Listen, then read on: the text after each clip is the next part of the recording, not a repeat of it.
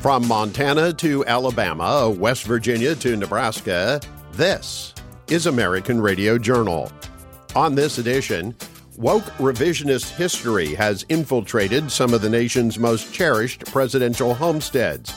We get details from Brenda Hafera of the Heritage Foundation. August primary elections are underway, and Scott Parkinson from the Club for Growth has the real story on results from Missouri, Arizona, Michigan, and Washington. In another example of legislative doublespeak, the so called Inflation Reduction Act will do nothing to curb runaway inflation. Eric Boehm learns why from Chris Edwards of the Cato Institute. And Jonathan Williams from the American Legislative Exchange Council zeroes in on all the taxes and spending contained within the Inflation Reduction Act. He talks about how it will impact the states on this week's American Radio Journal commentary. I'm Lowman Henry, and welcome to American Radio Journal. Presidential homesteads are sites where new generations of Americans can learn about the lives and contributions of our founding fathers. But several of these sites now tell us little about their former occupants, instead, pushing a woke brand of critical race theory. Brenda Hafera is Assistant Director and Senior Policy Analyst at the Simon Center for American Studies at the Heritage Foundation. She is here with details. Brenda, welcome back to American Radio Journal. Brenda, we're going to talk about these three presidential homesteads, and let's start with the good, and that is your review of Mount Vernon, the homestead of our first president, George Washington. What sort of experience do visitors get when they go to Mount Vernon, and is it historically accurate?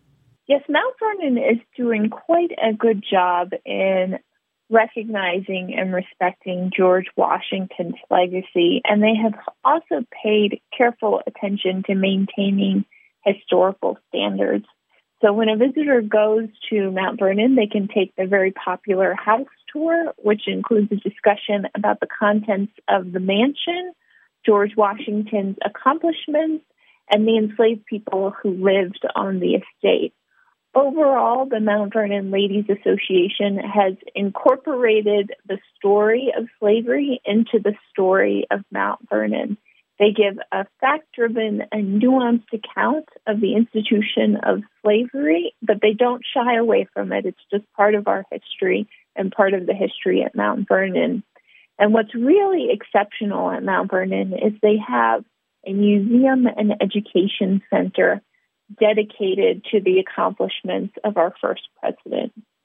Unfortunately, things go downhill after that, and we're going to talk now about Monticello, which of course was Thomas Jefferson's homestead, and Montpelier, which is where uh, James Madison had his home. And Brenda, I did have opportunity to be at both of those homesteads earlier this year, and was really struck about how the whole approach to it, unlike the experience in Mount Vernon, was really one of more wokeness than historical accuracy. Could you talk a little bit about that? I would say Monticello is a bit more of a mixed bag than Mount Vernon. When you go through the popular house tour, which is about 45 minutes long, they talk about the contents of the mansion, some of Jefferson's accomplishments, the enslaved people, and Thomas Jefferson's time in France, which is when they introduced the story of Sally Hemings, which they've chosen to present without qualification. And the exhibits at Monticello include primarily the exhibits in the cellars, which talk about the contents of the rooms and the purpose of the rooms and the enslaved families and individuals who lived there, a Life of Sally Hemings exhibit, and the exhibits on the ba- at the base of the mountain on the building of Monticello and Thomas Jefferson as an architect and scientist. But overall, visitors don't learn a great deal about Thomas Jefferson when they go there. There are no exhibits dedicated to his presidency, his vice presidency, his authorship of the Declaration and Virginia Statute of Religious Freedom. And studying those documents, even independent of Jefferson himself, is really incredibly important for understanding our character as Americans. And what is perhaps even more disturbing is that they put forth that Thomas Jefferson didn't mean all when he wrote All Men Are Created Equal, which is just inaccurate. Men is a substitute for mankind. And when it comes to Montpelier, this seemed to be particularly egregious. What sort of influences are at play here when you have a historical site like this? There was virtually no reference at all to the historical accomplishments, to the contributions of James Madison to our founding documents. What's at play here that is causing these historical sites, which should be a place for learning, to really be one of revisionist history and wokeness? Unfortunately, at this point, there is no exhibit at Montpelier dedicated to James Madison himself. During the house tour, they do talk about some of James Madison's accomplishments, and they do in a short video at the Visitor Center, which also says that Madison labeled him a slave owner and that the Constitution was racist. So some of the players behind this narrative at James Madison's home, which is really a critical race theory narrative, include the Southern Poverty Law Center. The associates of the SPLC have been involved at Montpelier for quite some time. They helped develop a video in the basements of Montpelier, which talks about slavery's lasting legacy. And that video contends that there are probably more defeats in pursuit of justice and fairness and equality in American history than there are moments of triumph. The SPLC also was two of its members were nominated to a board. One was chosen to serve on the board, another on an advisory council. All eight of the children's books that are featured in a children's exhibit for teaching kids about race and slavery were recommended by the SPLC. And the SPLC associates in the past also participated in a national summit on teaching slavery, which was the product of which was a rubric for how slavery should be taught not only at Montpelier, but at other historical sites. And in that rubric, they say that it is not enough to simply discuss the humanity and contributions of these slaves, that these institutions also need to unpack and inter- interrogate white privilege and supremacy and systemic racism.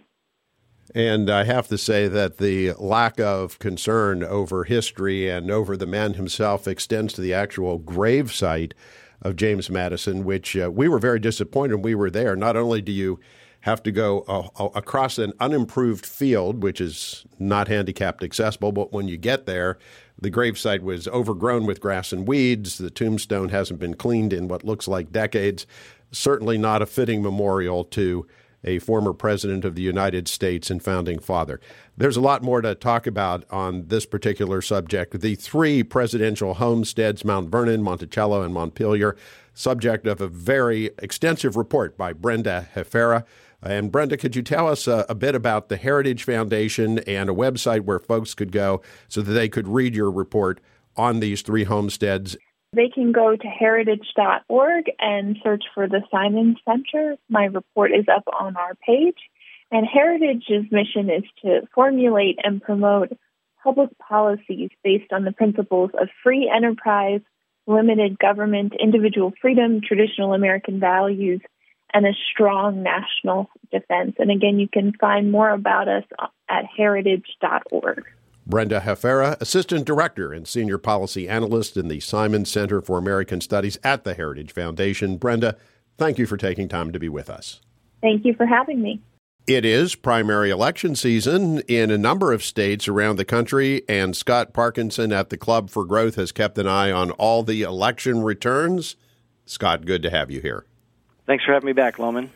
Well, we had five primaries this past week. We're going to touch on most of them here today. Let's start out in Missouri, a very hotly contested U.S. Senate race, some congressional races. Tell us what happened in the Show Me state.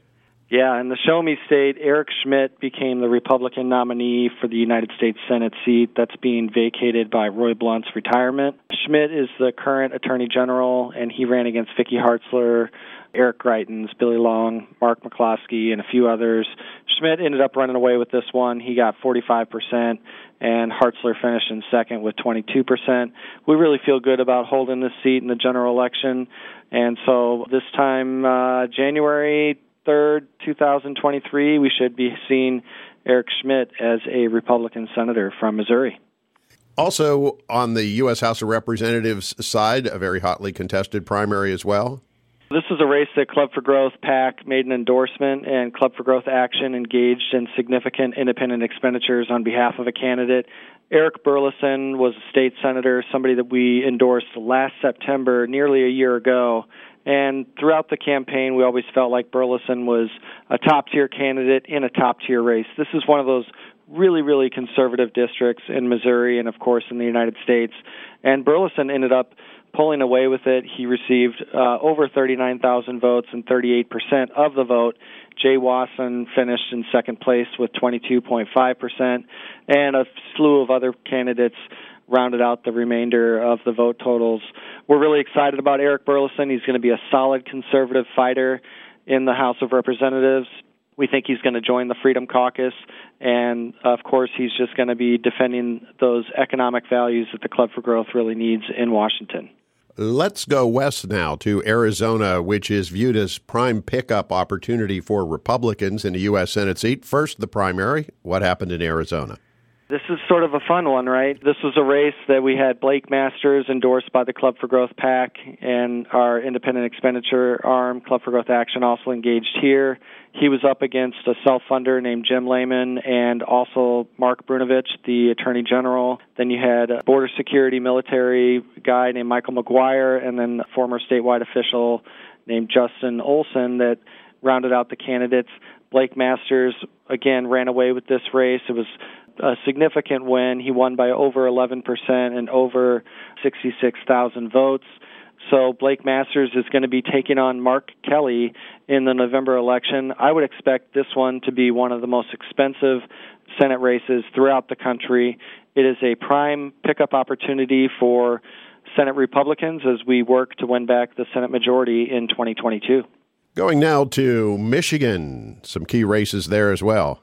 Yeah, the big one here is that Peter Meijer, who voted for impeachment, lost to John Gibbs. John Gibbs is an African American candidate. A lot of people are really excited about him. He's certainly got the MAGA America First credentials. He served in the Trump administration, and he ended up winning a, a very, very easy race against Peter Meijer. I'm sure he would say it was it wasn't that easy, but he pulled away with it. And once again, you've got this situation where folks that voted for impeachment are going to be finding themselves in the unemployment ranks next January. And back out on the West Coast, still a lot of undecided races in the state of Washington. Yeah, what we do know is that in both these races, in the third district of Washington State and also the fourth district of Washington State, we're going to have a Democrat in the jungle runoff. So Washington State is a unique primary where everybody is lumped together on the same ballot and the top two finishers advance to the general election. So in the fourth district, it looks like Dan Newhouse is going to be facing Doug White. This is significant because Loren Culp actually received that Trump endorsement but finished in third place. And Newhouse is one of those uh, members that voted for impeachment and then basically kept his head down. He had a lot of significant experience in the state, being the agricultural commissioner and now the member of Congress. So he does have some residual support, but he still only received roughly 27% of the vote. And then when you look over to the third district, we know that Maria Perez, the Democrat, received the most votes, and she'll definitely be in the general election. She had roughly 32% of the vote. And Jaime Herrera Beutler, who voted for impeachment, was in a really close race against Joe Kent, who received that Trump endorsement. Less than 3% separated them. And uh, Heidi St. John, who was a, a really good candidate, but just didn't quite have all the pieces of the puzzle, finished in fourth place. And unfortunately, Scott, we have to end on a sad note this week. We had a member of Congress from Indiana who was tragically killed in a head on crash this past week. Tell us a little bit about that. Indiana Congresswoman Jackie Walorski, along with her communications director Emma Thompson and her district director Zachary Pott, were tragically killed in a head on car accident near South Bend, Indiana. Walorski was first elected to the House of Representatives in 2012 and also served in the state legislature. I knew her a little bit from my time being the executive director at the Republican Study Committee, and of course, this is one of those sad times that really does affect everybody that is in sort of this small community on Capitol Hill. Of course, Club for Growth extends our deep con- condolences to the Congresswoman and also to her congressional office, losing a couple of their colleagues. What a sad, tragic day this week here in Washington for this congressional office and really the, the Hill community as a whole. And our thoughts and prayers go out to her family and her staff as well. Scott Parkinson at the Club for Growth. Scott, a few words about the club. Sure thing. Well, today we're talking mostly about campaigns, so I'm going to tell you a little bit about Club for Growth PAC. This is a membership PAC that is united in economic freedom and liberty, and our organization makes endorsements through our board of directors. If anybody wants to learn about all the candidates that we're supporting this congressional cycle, check us out at clubforgrowth.org. Scott Parkinson at the Club for Growth. Scott, thank you again for being here. All right, thank you. The so called Inflation Reduction Act contains more of the tax and spend policies that have caused the current high inflation rate. For details, Eric Boehm of Reason Magazine turns to Chris Edwards of the Cato Institute. Senator Joe Manchin and Senate Majority Leader Chuck Schumer announced last week that they've got a deal to pass something called the Inflation Reduction Act of 2022. Hey, that, that sounds pretty good. I would like to see inflation reduced. The only problem is it's probably not going to actually do that. Hi, folks. I'm Eric Boehm with Reason Magazine. Thanks for joining us on this edition of American Radio Journal. My guest today is Chris Edwards. He is an economist at the Cato Institute and a friend of the program. He's been here several times before. We welcome him back to talk about this bill and what it uh, proposes to do and what it likely actually does. Chris, thanks for taking some time with us today. Thanks a lot, Eric.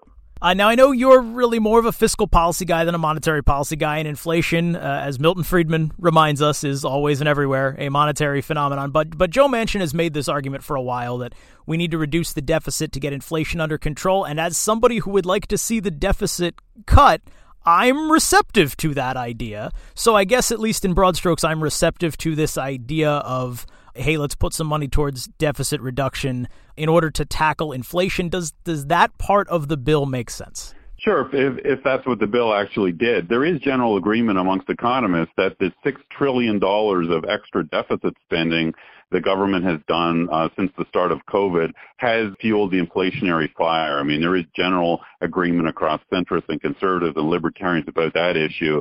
But the, the, bill in front of the Senate doesn't reduce the deficit really. In the first four years, the uh, scoring shows that it would actually increase the deficit. It's only in the later years it would supposedly reduce the deficit.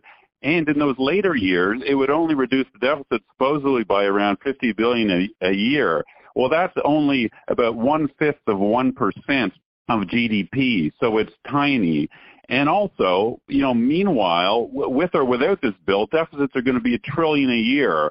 So this thing, even under the best circumstances, would reduce the deficit 50 billion a year starting five years from now but we'd still be running massive trillion dollar and more deficits from all the regular stuff the government does. We should also mention that the, the Penn Wharton budget model looked at the bill, crunched the numbers on the bill, and they say that it also won't reduce inflation. It won't meaningfully impact inflation. But the one thing that the bill will do, and, and Chris, you highlighted this in a piece that ran uh, today at the Washington Examiner about Manchin's mistake, is the headline here. The one thing that we know for sure this proposal will do is it will increase taxes. That's absolutely right. So if you think about inflation as in excess of aggregate demand over aggregate supply, it doesn't really reduce the aggregate demand in terms of the government deficit spending, but it certainly will reduce the supply in the economy.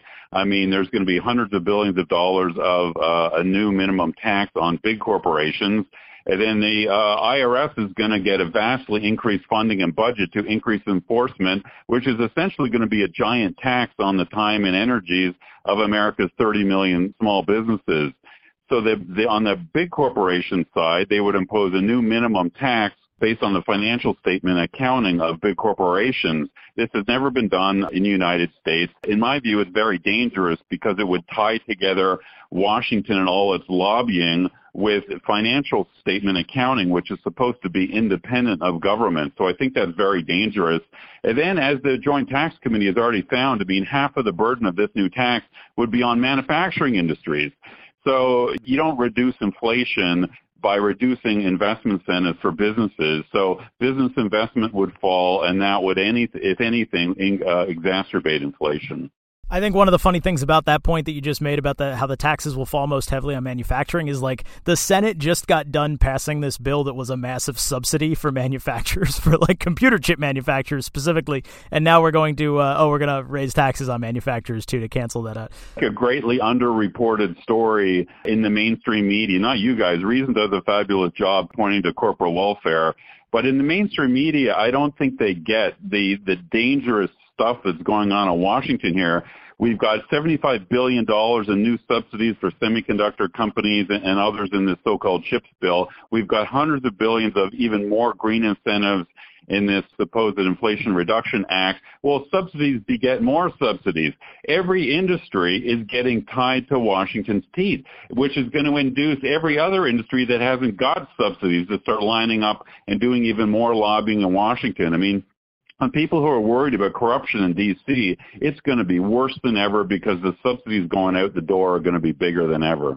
We're talking with Chris Edwards. He's an economist at the Cato Institute and the director of their Tax Policy Studies Center. Chris, just about a minute or so left here, but a point you make at the end of your piece that ran uh, in the Washington Examiner today is, I think, an important one that we should leave off on here. You say corporations are an easy target for political rhetoric, but uh, squeezing them for another $300 billion, as this bill does, will ultimately damage the economy. Uh, at the end of the day, it's not corporations that pay these taxes, right? It's I mean it's the workers, it's consumers, everybody else that, that pays for this. That's right. Only three different groups uh, of individuals in society ultimately pay the corporate tax.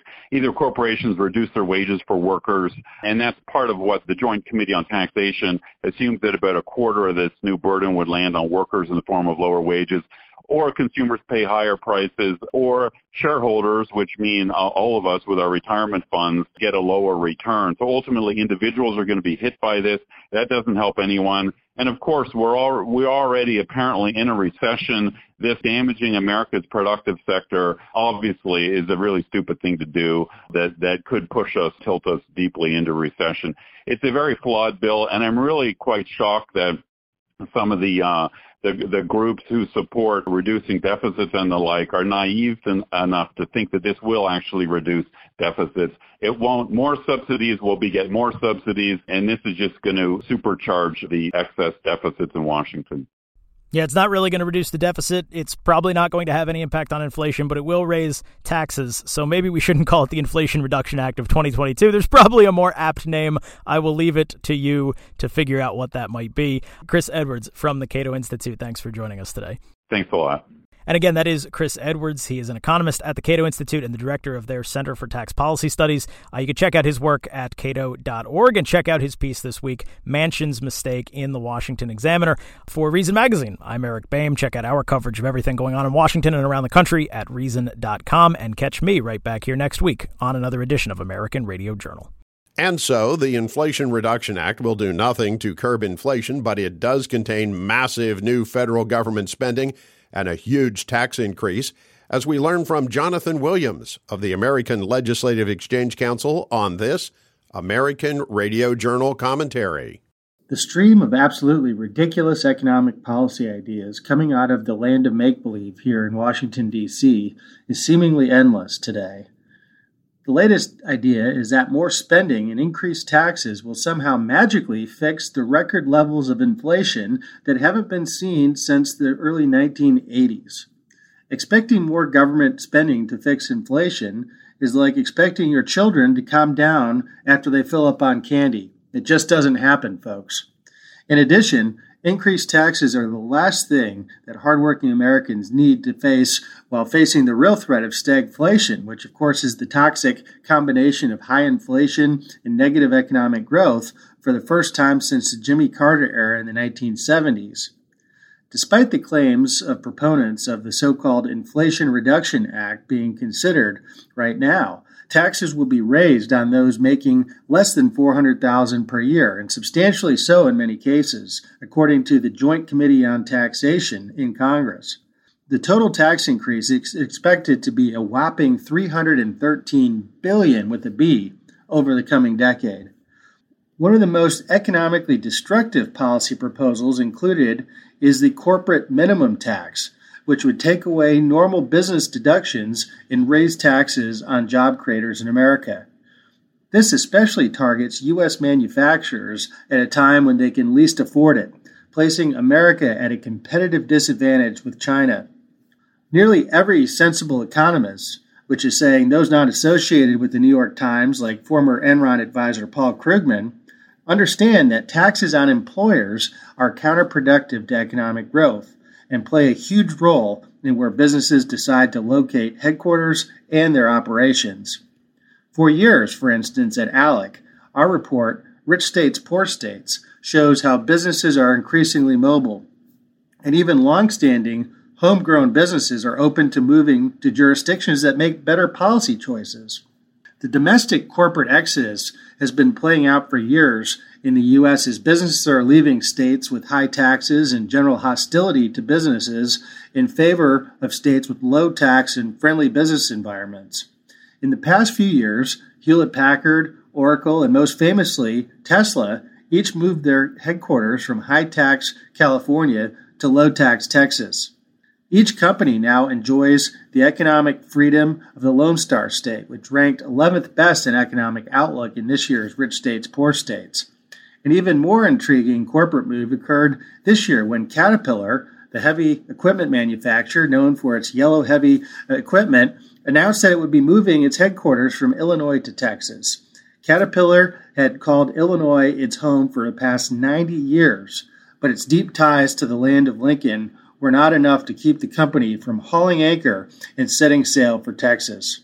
While the move is unsurprising given Illinois' high taxes, punishing business climate, and regulatory regimes, and its dismal rank of 45th in economic outlook for rich states, poor states, what is surprising is that Caterpillar, unlike some of the aforementioned corporations, took no tax breaks, credits, or other government handouts to move to Texas, further proving that economic competitiveness and not government handouts is what's driving business moves across states.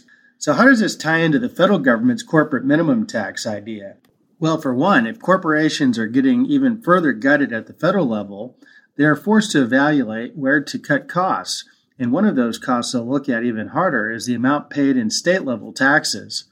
Businesses in states like California, Illinois, New Jersey, or New York may take a harder look at state level tax bill and decide to relocate potentially to states like Texas, Florida, Arizona, Utah, North Carolina, South Dakota, or Wyoming, where the corporate tax rate is much lower or doesn't even have a corporate tax in the case of South Dakota and Wyoming.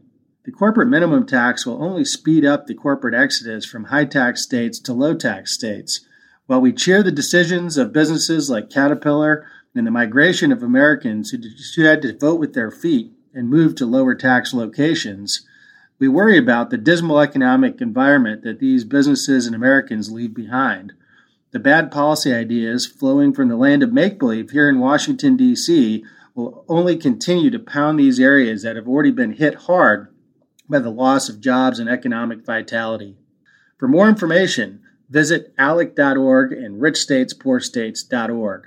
For American Radio Journal, I'm Jonathan Williams. Thanks for listening. American Radio Journal is heard on public affairs minded radio stations all across the country, including WGFP in Webster, Massachusetts KCHW FM in Tooele, Washington, along with WRXV FM in State College, Pennsylvania. American Radio Journal is produced weekly by the Lincoln Institute of Public Opinion Research, Incorporated. The Lincoln Institute is completely funded through the generosity of individuals, corporations, and philanthropic foundations, which underwrite the costs of this program. Comments and opinions expressed on this program are those of the guests and do not necessarily reflect the views of the Lincoln Institute or of this radio station. Learn more about American Radio Journal and hear expanded versions of some interviews aired on this program. Please visit our website, AmericanRadioJournal.com. I'm Lowman Henry. Thank you for listening to American Radio Journal. American Radio Journal, lighting the brush fires of freedom.